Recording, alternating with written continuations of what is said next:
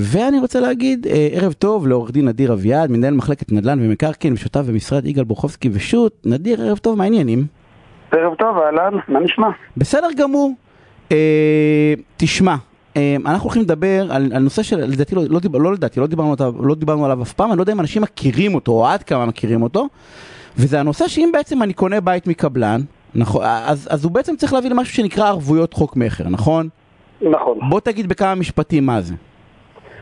בגדול, מאז פרשת חפציבה שכולנו זוכרים או לא זוכרים, אה, הותקנו הוראות חוק המכר, והיום, כדי להגן על הכספים של הרוכשי הדירות, הבנק שמלווה את הפרויקט, הרי כדי להקים פרויקט, ברוב המקרים היזמים לוקחים ליווי בנקאי, אז הבנק או חברת הביטוח שמלווה את הפרויקט מנפיקים לרוכש ערבות חוק מכר כנגד הסכום ששולם על ידי הרוכש.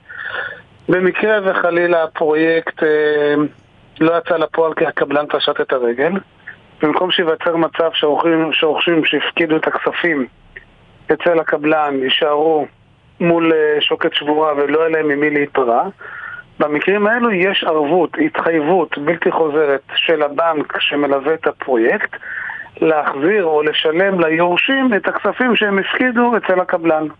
זאת אומרת שלא יבצענו מצב של חפץ סיבה 2 שבהם הפקדנו כספים, שילמנו כספים, הקבלן פשט את הרגל ועכשיו אין לנו ממי להיפרע ולקבל את הכסף אבל מי מחזיק את זה?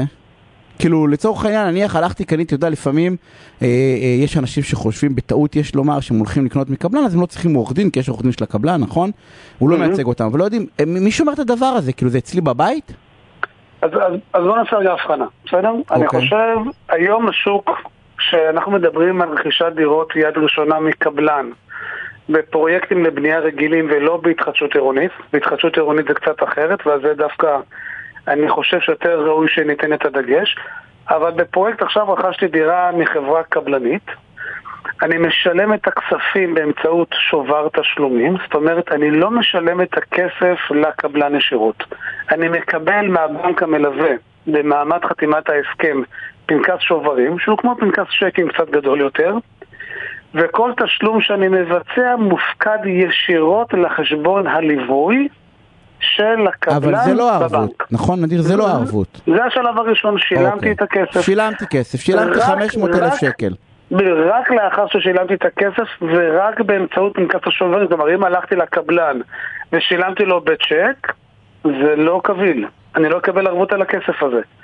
רק לאחר ששילמתי את הכסף באמצעות פנקס השוברים, הבנק שולח אליי ערבות חוק מכר בגובה הסכומים ששילמתי לחשבון הליווי. והבנק יודע בוודאות שהכסף שולם על ידי לפרויקט, ואני מקבל כנגד ערבות חוק מכר. באחריות ו... הקבלן לשלוח אליי? אני כאילו אחרי ששילמתי צריך להרים טלפון לקבלן להגיד לו איפה הערבות שלי? בדרך כלל יש לנו רפרנט, גם הפרטים היום, בגלל שיש מודעות מאוד גדולה לזכויות של הרוכש, גם בחוזה המכר שלנו מול הקבלן יש את הפרטים של הבנק המלווה, מי הרפרנט ודרכי יצירת הקשר.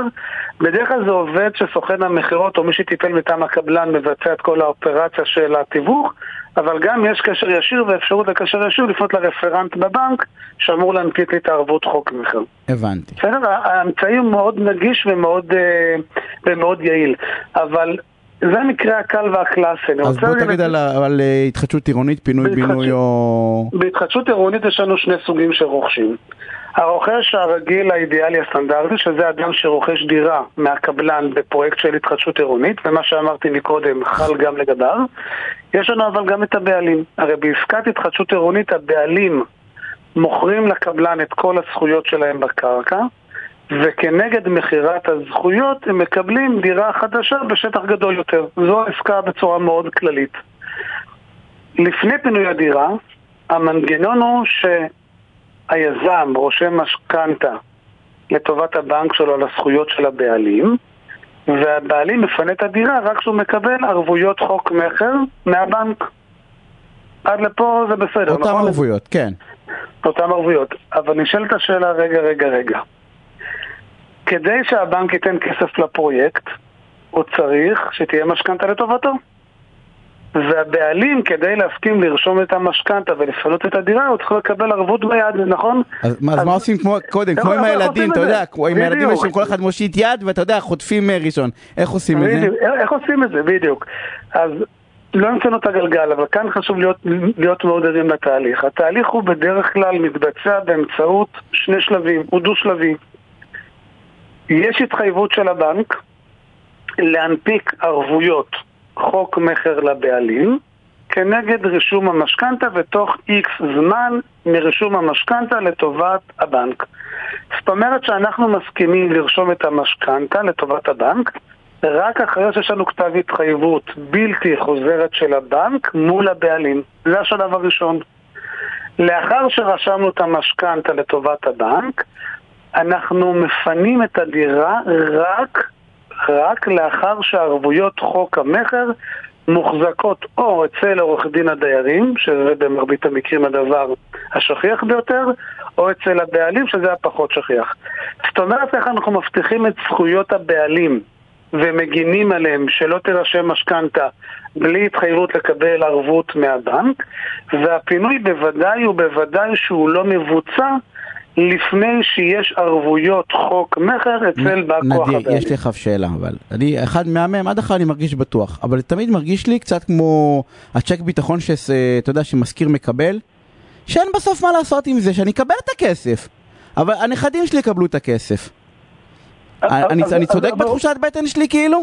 אה, אמ, אני צודק ש- כאילו- אני יכול להבין אותה, אני יכול להבין את התחושה, אבל רגע, את הדבר הכי חשוב כמעט לא אמרתי. הסכום של ערבות חוק המכר, הסכום של ערבות חוק המכר הוא בשווי הדירה החדשה.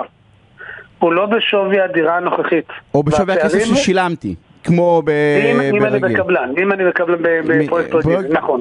נכון, עכשיו ב- במסגרת ההתחייבויות או במסגרת החובה של הבנק, הבנקים בוודאי שיש להם את האפשרות, וגם זה נכון, לתת להם את האפשרות להכניס קבלן חדש תחת הקבלן שפשט את הרגל. כי בסופו של דבר אנחנו מעדיפים פרויקט בנוי, ולא רק את הכסף ביד.